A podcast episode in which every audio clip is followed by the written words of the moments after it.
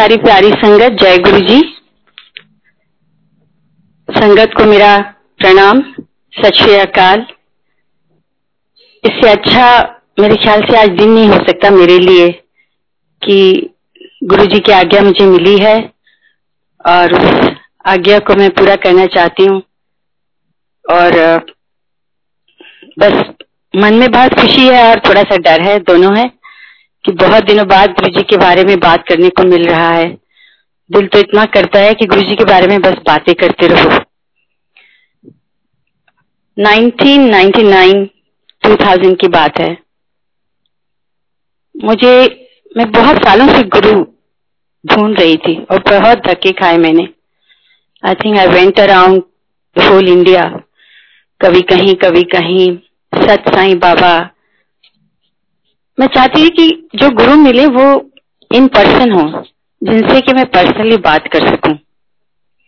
Sorry aunty आपको बीच में disturb कर रहा हूँ। आंटी हाँ. जो माइक है वो थोड़ा सा आ, अपना मुँह से थोड़ा सा दूर कर लेंगे उसकी वजह से ना नॉइस क्रिएट हो रही है। ओके ओके अब ठीक है? जी, जी aunty thank you so much okay okay. तो मैं चाह रही थी कि मुझे जो गुरु मिले वो इन पर्सन मिले और शिरडी बाबा के भी मैं गई बहुत जगहों पे गई, मैं मंदिरों में जाती थी। मन में बहुत श्रद्धा रखती थी। परंतु जो ज़िंदगी में क्लैरिटी होती है, वो क्लैरिटी नहीं थी। बस क्लैरिटी इतनी थी कि कभी किसी का बुरा मत सोचो और किसी के लिए बुरा मत करो। और पता नहीं, यही सोच के साथ बहुत भागा दौड़ी करने के बाद जब कुछ हाथ नहीं आया तो शांति से बैठ गई कि मुझे गुरु नहीं मिलेंगे। तभी एक मेरी फ्रेंड जो अब गुरु जी की बहुत करीब थी और वो अब नहीं रही। अभी तीन महीने पहले ही in the month of May she has attend and met Guru ji now in her soul form Nargis Rajkumar aunty वो और दूसरी एक और आंटी हैं विमला मेहरा आंटी ये दोनों ने मुझसे कहा कि रजनी तुम बहुत स्पिरिचुअल एटीट्यूड रखती हो। हम तुमको गुरुजी से मिलवा के लाते हैं। मैंने सोचा, ठीक है, मेरी फ्रेंड्स कह रही हैं तो मुझे जाना चाहिए. नरगिस आंटी का फ़ोन आया कि हम तुम्हें पिकअप करेंगे, पर जरा अच्छे से तैयार हो जाना। ये बात थोड़ी सी बड़ी हंसने वाली लगी, मुझे बड़ी कंफ्यूजिंग लगी, क्योंकि हम तो मंदिर में जाते हैं, आराम से ऑफ़िस से उठे, कभी वहाँ चले गए, कभी कहीं से आ रहे हैं, रास्ते में रुके, मंदिर चले गए तो कभी ये ध्यान ही नहीं दिया कि अच्छे कपड़े पहनने हैं, बड़े अच्छे से तैयार होना है, बड़े अच्छे से वेल ड्रेस्ड होके पहुँचना है।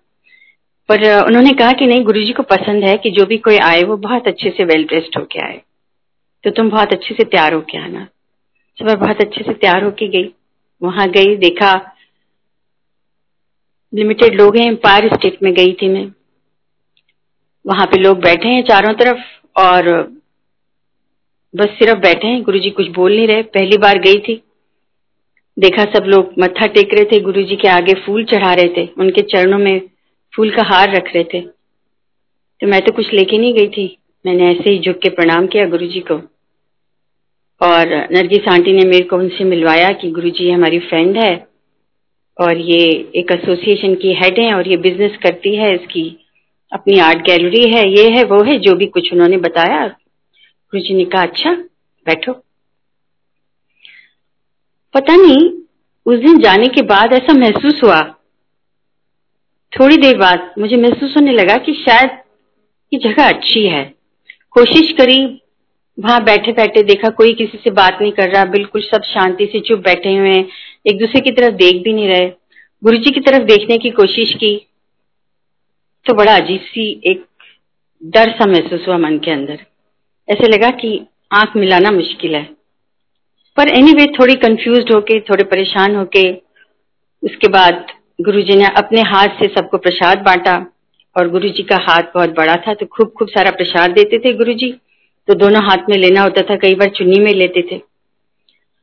और सब प्रसाद लेके सब कुछ करके जब जाने के लिए उन्होंने कहा कि गुरुजी से आज्ञा लेनी होती है जाने के लिए तो जब प्रसाद लेके जाने की बारी आई तो गुरुजी ने कहा कि नहीं तुम बैठो।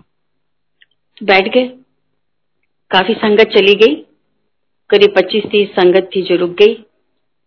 उन सबके लिए लंगर प्रसाद आया। सबने लंगर प्रसाद खाया। ये शुरुआत थी गुरुजी के पास जाने की। और उस दिन कुछ अजीब सा मेरे ख्याल से घर आने के बाद मुझे महसूस हुआ कि शायद गुरु जी के साथ एक कनेक्टिविटी जुड़ गई। मैंने उसके पहले जितने भी गुरु जी गुरु से मैं मिली या गुरुवानियों से मैं मिली तो मुझे महसूस होता था कि बहुत ज़रूरत से ज़्यादा वो चाहते थे कि दुनिया उनकी तरफ़ आए दुनिया उनकी तरफ़ भागे उनके पैरों में पड़े ये पर, वो करे ये करे। एक गुरु आई गुरु महाराज आई वो वहाँ से थी हिमाचल से या कहीं से उन्होंने नृत्य करना शुरू करा सब कुछ करा फिर वो एक गाड़ी पे बैठ गई और सब पीछे पीछे उनके जाए। मुझे लगा कि नहीं ये मेरे लिए नहीं बनी है। मैं इनके उसमें नहीं रह सकती। पर जब इन गुरु जी से मिली अपने वाले गुरु जी से तो मुझे लगा कि यहाँ पे ना कुछ गहराई है। ये सोच के पढ़े लिखे होने का यही सबसे बड़ा प्रॉब्लम होता है कि आप हर चीज़ की इफ़ एंड बट में ज़रूर जाते हैं। ये क्यों हो रहा है? ये कैसा लग रहा है? ये क्या है? धीरे धीरे मालूम पड़ा कि गुरुजी ने कहा कि जब यहाँ आते हो तो अपने इफ़ एंड बट अपने जूतों के साथ उतार के बाहर आया करो। और जो आंटी मुझे ले गई थी, नरगिस आंटी, वो हर एक बात पे इफ़ एंड बट बहुत करती थी। तो अंकल जी ने उनका नाम ही इफ़ एंड बट आंटी रखा हुआ था। एनी वे गुरु जी के यहाँ जाना शुरू कर दिया। हर हर थर्सडे फ्राइडे सैटरडे संडे चारों दिन जाने लगी। थोड़े दिनों में मुझे महसूस हुआ कि मुझसे रुका ही नहीं जाता। मैं हर दिन चली जाती हूँ। घर में अंकल को बोला, अंकल कहने लगे कि भाई, उन्होंने हमेशा मेरा साथ दिया। तो अंकल कहने लगे, अगर तुम्हें अच्छा लगता है जाना तो तुम ज़रूर जाओ। मुझे कोई आपत्ति नहीं है इसमें। बेटा यहाँ था नहीं, बेटी यहाँ थी नहीं। वो दोनों अमेरिका में पढ़ाई कर रहे थे। तो सोचा कि कितना उसकी बात है कि मुझे एक जगह मिल गई जहाँ मैं जा सकती हूँ। फिर गई, फिर धीरे धीरे थोड़ी सी हिम्मत खुलने लगी। गुरुजी से बात करनी शुरू कर दी। बात भी किस तरह की और क्यों चाहती थी इन पर्सन ऐसा लगता था कि जो प्रॉब्लम है उनको सॉल्यूशन निकाल के कोई दे और वो शायद गुरु ही निकाल सकते हैं। मन में ऐसी ही एक इच्छा थी। तो गुरु जी से बातें करती थी गुरु जी मेरी मेड सर्वेंट ने घर में से चोरी कर ली, एक लाख रुपया। गुरु जी को जाके बोला, सोचू पुलिस में इन्फॉर्म कर दूँ? गुरु जी कहने लगे, मेरी तरफ़ देखा, फिर कहते, कोई ज़रूरत नहीं है। उसकी ज़रूरत तेरे से ज़्यादा है। ले गई तो ले जाने दे, पुलिस में नहीं इन्फॉर्म करना। चुप होगी मैं सोचती रही, बड़े अजीब से गुरु जी है इतना पैसा चला गया, कह रहे पुलिस में इन्फॉर्म नहीं करो। छोटी छोटी बातें गुरु जी घर में नौकर नहीं टिकता। टिकेगा टिकेगा। गुरु जी भी इतने प्यार से ऐसी बातें करते थे। लगता ही नहीं था कि हमारे गुरु हैं या कोई बहुत बड़े पहुँचे महात्मा है, शुरू में तो मुझे महसूस ही नहीं होता था। बस ऐसा लगता था कोई अपना ही है, जो बैठा है, जो आपकी बातें सुन रहा है, आपकी कोई प्रॉब्लम होगी तो उसको सॉल्व करेंगे। बस रोज आना और रोज जाना। हर तरह के वहाँ पे मिनिस्टर आते थे हमारे सामने। मिस्टर एस के बिरला सारा समय वहाँ बैठे होते थे जब भी पहुंचो। और मुझे कोई ऐसा बंदा नहीं दिखा जो अननोन हो, सब बड़ी बड़ी हस्तियाँ वहाँ आती थी तो मन में ही विचार भी आता था। क्या गुरु जी के पास सिर्फ़ बड़े बड़े लोग ही आते हैं, पैसे वाले लोग ही आते हैं? कोई ऐसा नहीं आता जिसके पास पैसा ना हो। फिर देखा कि बीच में एक दो ऐसे लोग भी आ जाते थे। परंतु तो मेरे ख्याल से, क्योंकि बहुत ही डिसिप्लिन था, बहुत ही सिस्टमेटिक था तो वो लोग शायद आने में घबराते थे। फिर से देखा कि पिंड से लोग आते हैं, बहुत सारे यहाँ से आते हैं, वहाँ से आते हैं। तो जो मन की दुविधाएँ थी, वो धीरे धीरे हटनी शुरू हो गई। फिर मन में आया एक बार गुरुजी को इतना मतलब प्यार आता था गुरुजी के ऊपर, मैं बता नहीं सकती आपको, मेरे पास वर्ड्स नहीं है और मैं गुरुजी को भी नहीं एक्सप्रेस कर पाती थी। एक दिन गुरु बैठे हुए थे, मैं गई गुरु इतने अच्छे लग रहे थे, मैं जब भी जाती थी गुरु ने कोई नया नया चौगा पहना हुआ होते थे और अच्छे से सुंदर कपड़े डाले होते थे, मैं हमेशा गुरु जी से कहती थी गुरु जी आप बहुत अच्छे लग रहे हो।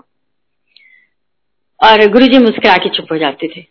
उस दिन मैं गई तो व्हाइट कपड़ों में बैठे हुए थे, मुझे इतना अच्छा लगा गुरु जी को देख के। मैंने गुरु जी का हाथ उठाया और उसके ऊपर ऐसे चूम दिया। आप देखिए कि पता नहीं कहाँ से तो गुरु जी ने हिम्मत दी और कहाँ से मैंने ये सब करा। गुरु जी ने मेरी तरफ़ देखा, चुप बैठे रहे, कोई रिएक्शन नहीं करा, कुछ नहीं करा। मैंने मत्था टेका और आ गई। परंतु मन में ये फील ज़रूर महसूस होने लगा कि गुरु जी कनेक्टेड हो गए हैं। और वो कनेक्शन भी गुरु जी का ऐसा है जैसे कि एक माँ का अपने बच्चे के प्रति जो एक वात्सल्य होता है, एक प्रेम होता है, वो है एक फादर का जो अपने बच्चों के प्रति एक केयरिंग एटीट्यूड होता है, एक लुक आफ्टर का एटीट्यूड होता है, वो है। एक दिन मैं बहुत अपसेट थी घर में। रात को गाड़ी उठाई और खुद अकेली चली गई। रात को शायद दस बजे मंदिर पहुँची होंगी। एम्पायर स्टेट जैसे अंदर घुसी। दस बजे नहीं होंगी, शायद नौ, क्योंकि लंगर अभी शुरू ही हुआ था। आठ बजे या साढ़े आठ बजे लंगर वहाँ शुरू होता था, फिर मुझे ध्यान नहीं है टाइम तो देखते गुरु जी मेरे को कहते हैं तो अकेली आई है? मैंने कहा हाँ जी गुरु जी कहते हैं, तुम सीधी जाओ लंगर कर। नहीं तो जनरली गुरु जी के पास बैठते थे आगे। काफ़ी देर तक बैठे रहने के बाद फिर लंगर की जब बारी आती थी, तब जाते थे। पर आप देखिए कि गुरु जी कैसे आपको ऊपर से नीचे तक समझ लेते थे। उनको समझ आया कि मैं अपसेट हूँ, मैं परेशान हूँ किसी चीज़ से। जैसे लंगर खा के आई हूँ मैं, मैंने गुरु जी का पास जाके बैठ गई। मेरे को कहते हैं, उठ और हम घर जाते मैंने कहा गुरु जी थोड़ी देर बैठने दीजिए। कहते, नहीं, उन तू उठ और घर जा। उनकी आज्ञा तो टाल ही नहीं सकते थे। इतनी हिम्मत ही नहीं थी मन के अंदर। उठी और घर आ गई। और गुरु जी से खूब ही मन में बहुत लड़ाई करती थी, सब कुछ करती थी कि गुरु जी अगर आप सब समझते हैं, सब लोग कहते हैं और सब कुछ समझते हैं तो मेरी मन की परेशानी आप तक क्यों नहीं पहुँच पाती? शायद गुरुजी चाहते थे, जो मुझे समझ आया ग्रेजुअली कि मुझे उस उस व्यथा के थ्रू जाना ही है, उस परेशानी के थ्रू जाना ही है। और वो परेशानी या तो मेरे कर्मों के साथ बंधी हुई है, और या वो परेशानी किसी न किसी समय जाके दूर होगी। इसलिए वो परेशानी मेरी ज़िंदगी का पार्ट ही है, और मुझे उसको हैंडल करना है अपने आप। बहुत अंकल जो है, वो, उन्होंने श्रीलंका में एक फैक्ट्री लगाई हुई थी तो अंकल वहाँ पे हर पंद्रह दिन में चले जाते थे। थोड़े दिनों की बात है कि जब अंकल आते थे वहाँ पे तो गुरुजी कहा करते थे, जब मैं अकेली जाती थी तो कहते थे, सैनिक फार्म, उठो, घर जाने का पिक्चर खत्म हो गई, अब घर जाओ। और जब अंकल आते थे तो कहते थे, श्रीलंका, उठो, हुन हुन अपने घर चलो, वापस जाओ। तो गुरुजी का जो प्यार करने का तरीका था, जो कनेक्शन का तरीका था, वो बहुत ही अचूक था, बहुत यूनिक था, जो मुझे ये महसूस हुआ कि छोटे से छोटा आदमी, बड़े से बड़ा आदमी, वो सब उनके साथ एकदम अटैच हो जाता था। परंतु सच बात यह है कि कभी उनको भगवान नहीं माना था। गुरु माना, उनको महापुरुष माना, पर कभी भगवान नहीं माना। एक दिन गुरुजी ने मुझे बुला के कहा, अंकल कितों है? मैंने कहा गुरु जी अंकल तो श्रीलंका गए हुए हैं। कहते हूँ तू से श्रीलंका जा। तो मैंने कहा, ठीक है गुरु जी मैं श्रीलंका चली जाऊँगी। बात सुनी, एक अनसुनी कर दी, क्योंकि जब आप सोचते हैं कि एक इंसान आप ही की तरह है और आप उसको इतनी भगवान की तरह मान ही नहीं रहे तो आप सोचते हैं, ठीक है, उन्होंने कहा, हमने सुन लिया। अब देख लेंगे जब जा सकते हैं तब चले जाएँगे। उस एटीट्यूड के साथ घर आ गई। अगले दो दिन बाद फिर मंदिर पहुँची। गुरु जी ने कहा, देखो, कितना याद रहता था संगत, आप देखिए कि संगत जी, आश्चर्य होता था ये देखिए कि गुरु जी को हर छोटी से छोटी बात और बड़ी से बड़ी बात ध्यान रहती थी। जैसे पहुँची, कहते हैं तो श्रीलंका हो आई? मैंने कहा कि गुरु जी मैं तो नहीं गई अभी। कहते हैं, तू श्रीलंका जा। अब दो बार बोल दिया गुरु जी ने। मैंने बड़े कैजुअल तरीके से अंकल को फ़ोन किया कि गुरुजी ने कहा है कि श्रीलंका आना है तो टिकट का इंतज़ाम कर लें। कहने लगे हाँ ठीक है, अगले हफ़्ते देख लेंगे। मैंने भी सोचा ठीक है। तीन दिन बाद में फिर मंदिर चली गई। अब आप देखिए कि गुरुजी का रिएक्शन कैसा था। गुरुजी ने जैसे ही मैं पहुँची कहा, तू श्रीलंका हो आई? मैंने कहा, गुरुजी, नहीं नहीं गा पाई। हूँ मंदिर ना आई बस गुरुजी ने इतना कहना था, पर डर के मारे मेरे आँख में आँसू आ गए कि गुरुजी ने तुम्हें को अल्टीमेटम दे दिया। आई केम बैक होम आते ही मैंने अंकल को फटाफट फ़ोन किया। I said I need the tickets tomorrow I am not going to wait any more अब मैं मंदिर नहीं जा सकती। गुरुजी ने मुझे अल्टीमेटम दे दिया है और मुझे नहीं पता, कोई रीजन नहीं बताया, कोई कारण नहीं बताया, कोई वजह नहीं बताई, पर गुरुजी ने आज्ञा दी है कि तुमको जाना है। संगत जी, ये सुनने के बाद अगले दिन टिकट लेके मैं श्रीलंका गई और गुरु जी ने मुझे कहा था कि वहाँ पाँच छह दिन तुझे रह के आना है। तो मैं वहाँ पे पाँच छह दिन रही आराम से, जितने भी वहाँ के अपना स्टाफ था, उन सबके लिए बहुत सारी मिठाइयाँ ले गई, सर्दियों का टाइम था। तो गजक रेबड़ी ये, वो सबके लिए एक एक फैमिली के लिए, क्योंकि बहुत वर्कर इंडिया से गया हुआ था, उन सबके लिए बहुत कुछ लेके गई। और क्योंकि अंकल हर समय आते जाते रहते थे तो एयरलाइन वगैरह सब जानते थे तो उन्हीं के नाम से जितना भी ओवरलोडेड सामान था, वो सब बड़े आराम से चला गया। वहाँ जाके सबको डिस्ट्रीब्यूट हो गया। मुझे कुछ नहीं मालूम। क्यों गुरुजी ने बुलाया क्या करा? मैं पाँच छह दिन वहाँ रही वापिस आई आके बड़े शान से गुरुजी के पास आके गुरुजी मैं श्रीलंका हो आई। गुरुजी कहने लगे ठीक है बस। उन्होंने बड़े ही नॉर्मल तरीके से बिना कुछ कहे बात को खत्म कर दिया। संगत जी मैं जो आपके साथ संगत शेयर सत्संग शेयर कर रही हूँ वो बहुत फ़र्क है। ना तो ये सत्संग बीमारी का है ना ये सत्संग किसी किसी आ, किसी तरह के रोग को दूर करने का है। ये सत्संग बिल्कुल मेरे ख्याल से मुझे ऐसा लगता है कि बिल्कुल डिफरेंट है। आप देखिए, थोड़े दिनों बाद ही वहाँ पे, क्योंकि अंकल मटेरियल इंपोर्ट करा करते थे मिडिल ईस्ट कंट्रीज़ से, और उन दिनों वहाँ पे वॉर चल रहा था। तो जो भी उन्होंने मटेरियल मंगवाया, वो स्क्रैप मंगाते थे वहाँ से, लोहे का स्क्रैप तो जो भी वो मटेरियल मंगवाया, उसके अंदर मेरे ख्याल से हैंड ग्रेनेड वगैरह साथ में आ गए। और जब उसकी सॉर्टिंग आउट करने लगा लेबर वहाँ पे, जो लेबर लगी हुई थी, जब उन्होंने सॉर्टिंग आउट करी तो उसमें से एक हैंड ग्रेनेड फट गया और वो इतना बुरी तरह फटा कि वहाँ पे तीन चार वर्कर्स घायल हो गए और एक वर्कर का सिर बिल्कुल फट गया। अब आप ये देखिए कि वहाँ ये हुआ और यहाँ इंडिया में उन्हीं दिनों भूषण स्टील करके कंपनी थी जहाँ पे वो भी इसी तरह का इंपोर्ट करते थे तो मिस्टर भूषण को बिहाइंड द बार्स कर दिया था। और जब श्रीलंका में ये घटना घटी तो हमने अंकल से कहा कि भाई आप श्रीलंका मत जाओ, आप यहीं रहो क्योंकि आपको भी अंदर कर दिया जाएगा। अब वरी तो इतनी ज़्यादा हो गई, पूरे स्टाफ को मैनेजर को ये हिदायत दी कि भाई जितने पैसे खर्चे होते हो, हों, परंतु वर्कर्स सारे ठीक हो जाने चाहिए।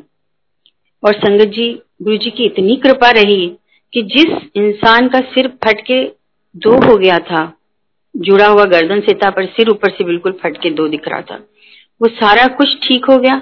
सिर्फ़ उसकी एक आँख थोड़ी सी जाती रही, परंतु उसको एक आँख से बिल्कुल ठीक दिखा, बाकी सब हुआ, उसको सारी मेडिकल सुविधा जो भी कुछ मिलना चाहिए कंपनसेशन सारे उसको मिला, सब कुछ हुआ। उसके दो महीने बाद अंकल वहाँ पहुँचे, जबकि चीज़ें सारी सॉर्ट आउट हो गई, और कुछ भी ऐसी दिक्कत नहीं हुई। तो ये सिर्फ़ गुरु की कृपा थी। मुझे क्यों भेजा, क्या करा, मुझे कुछ भी नहीं मालूम। उसी से जुड़ी हुई इतनी घटनाएँ हुई, एक के बाद एक। फैक्ट्री की छत उड़ गई बिकॉज़ फर्नेस चलता था, और वहाँ पे श्रीलंका में बरसात बहुत होती है, कभी भी हो जाती है। वहाँ का वेदर बिल्कुल उसी स्टाइल का, जैसे लंदन का वेदर हो। तो उस बरसात की ठंडक से और नीचे की गर्मी से वहाँ की छत फट गई बिल्कुल।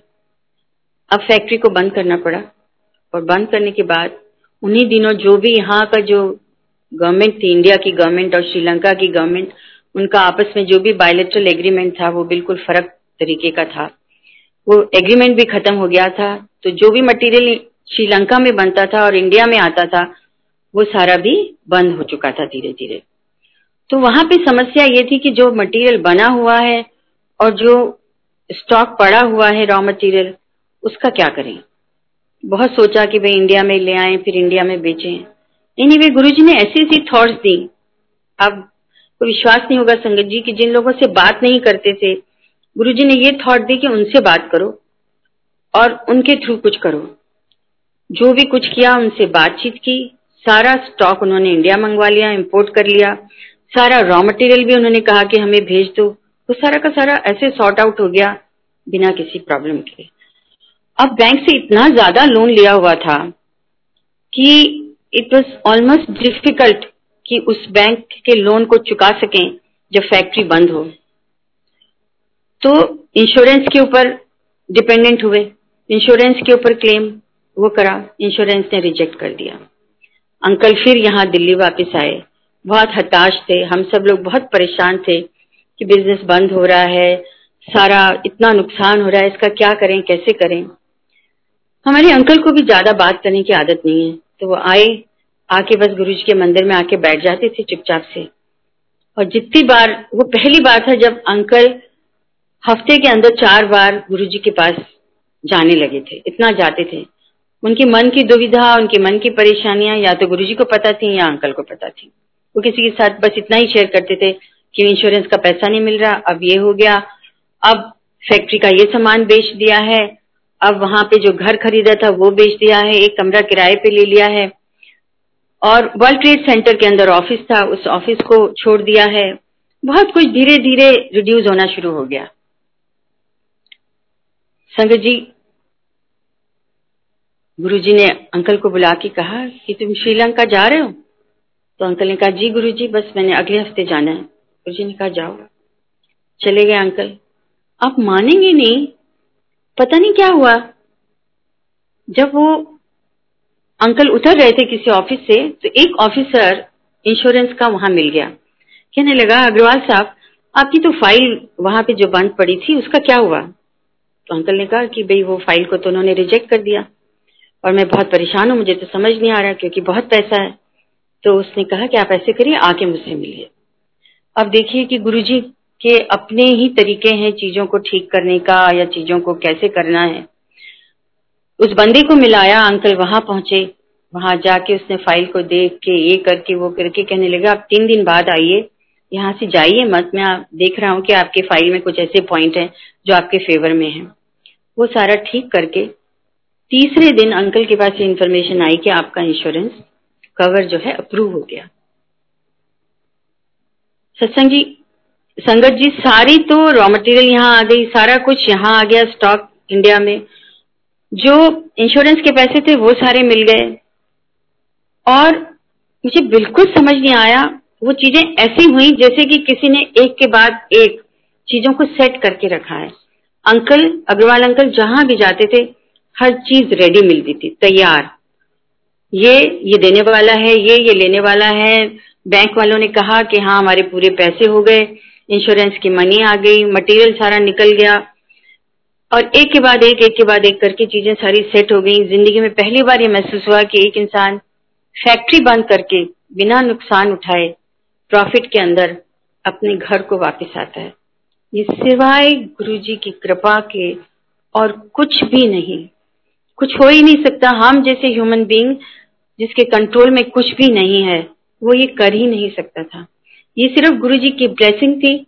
ये गुरु जी का आशीर्वाद था कि एक एक चीज़ अपनी जगह पर रख के और एक एक चीज़ अपने हिसाब से होती चली गई। और संगत जी, सब कुछ इतना ठीक हो गया जिसको हमने कभी स्वप्न में भी नहीं सोचा था। अंकल तो इतने ज़्यादा गुरु जी को मानने लगे उसके बाद। गुरु जी के पास बहुत जाने लगे। और उन्हीं दिनों मैंने गुरु जी से रिक्वेस्ट करी कि गुरु जी प्लीज़ मेरे घर आइए। तो गुरु जी कहने लगे कि हाँ आऊँगा। कहते कहते ऑफकोर्स मैं हर दो तीन महीने में एक बार गुरु जी को कहती थी गुरु जी प्लीज़ अपने चरण डालिए मेरे घर। और गुरु जी ने फाइनली इस बात को माना। और 2005 में गुरु जी ने अपने चरण मेरे इस कुटिया में रखे। आप मानेंगे नहीं, मैं बहुत खुश थी, पर गुरु जी ने मुझे एक इंस्ट्रक्शन दी थी तो किसी को मंदिर से नहीं बुलाएगी। मंदिर में जो आना होगा, वो मेरे साथ आएँगे। तो उन्हें सारे सैनिक फार्म से लोगों को बुलाना है। संगत जी, मैं सैनिक फार्म में रहती हूँ। सैनिक फार्म में उस समय लोग गुरु जी को नहीं जानते थे। सिर्फ़ आई थिंक जो अपने एम्बेसडर अंकल थे वो ही उन्होंने गुरु जी ने उनको कहा था कि तुम यहाँ आकर रहो सिंह अंकल। उन्होंने यहाँ पे घर ले लिया था और हम लोग यहाँ पे रहते थे। और एक परिवार और था, सुषमा आंटी का। हम तीन चार लोग ही जो गुरु जी की संगत से थे। तो गुरु जी ने मुझे स्पेशल कहा कि तूने खाली सैनिक फार्म के लोगों को बुलाना है और किसी को नहीं बुलाना, तेरी यही ज़िम्मेदारी है। और संगत जी गुरु जी की कृपा देखिए कि मैंने बहुत कोशिश की, सबके जितने भी लोगों के मुझे फ़ोन मिल सके, फ़ोन फ़ोन किया, सबको बुलाया। गुरु जी सेकेंड जनवरी 2005 को मेरे घर आए और दोपहर में आए लंच के टाइम पे और गुरु जी यहाँ पे ढाई तीन घंटे रहे। अपने साथ रोमा आंटी को लाए, सुधा आंटी को लाए विपी अंकल को लाए। जो भी जिनको उनको लाना था दस पंद्रह लोगों को, वो उनके साथ आए मंदिर से। बाकी सब लोग यहाँ के थे। मतलब मुझे इतनी खुशी हुई कि मैं इतने संगत को इकट्ठी कर पाई कि Guru ji should feel proud about me कि मैंने उनका कहना माना और मैं वो कर पाई। जाते हुए गुरु जी कहने लगे, तूने बहुत अच्छा किया सब कुछ, मैं बहुत खुश हूँ। और गुरुजी, इतने सीधे हमारे गुरु जी सिंपल थे। संगत जी, जब वो आए, हमें भी अकल नहीं थी कि हमने ना कोई गुरु जी की फोटोग्राफ ली, ना कुछ किया। म्यूज़िक अंकल आए साथ में, उन्होंने आके यहाँ पे भजन चलाए। और गुरुजी आके जब खड़े हुए तो मैंने गार्डन में जाके मंदिर, मुझे कहा सब लोगों ने कि भाई आप जाके गुरुजी की पूजा करो, आरती उतारो। मैंने उनकी आरती उतारी। जब हम गार्डन में खड़े हुए थे तो गुरु जी ने अपना हाथ मेरे आगे कर दिया। मुझे समझ ही नहीं थी, मेरी थाली में तो सिर्फ़ फूल ही थे। मैंने उठा के गुरुजी के हाथ में फूल रख दिए। और हमारे गुरुजी इतने प्यारे, इतने इतने सिंपल, इतने मतलब मन को हरने वाले, मैं बता नहीं सकती आपको। और मेरा मुझे तो बस ये लगने लगा कि गुरु जी यहाँ से जाए ना। वो दिन है और आज का दिन है। मुझे यही लगता है कि गुरु जी इस घर में हमेशा रहते हैं उनका यहाँ निवास है। और गुरु जी का हर पल हर क्षण यहाँ पे हमारे ऊपर गुरु जी का हाथ है। ये गुरु जी की कृपा है। इतनी कृपा है आ, मैं आपको बता नहीं सकती। After nine years of my daughters elders daughter is got a son now in the month of March 2020 और uh, सभी कुछ बहुत अच्छा हुआ। ये सिर्फ़ गुरु जी की कृपा और उनकी ब्लेसिंग है।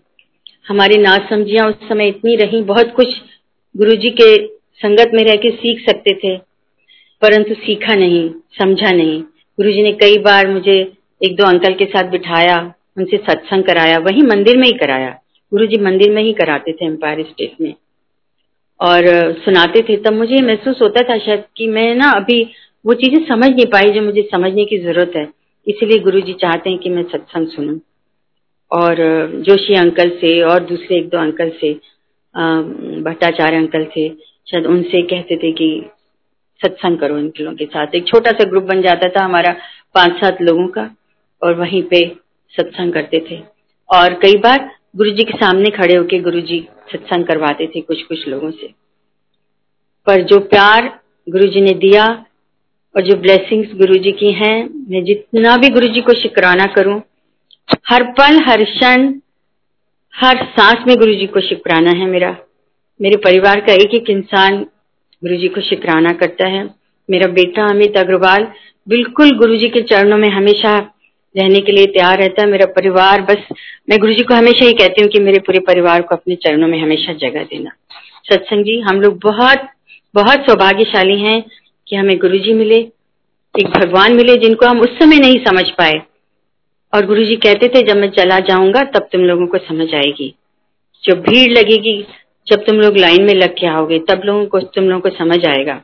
तब तो हम गुरु जी को यही समझते थे ना कि हमारे संगी साथी हैं। हम समझ ही नहीं पाए उस समय।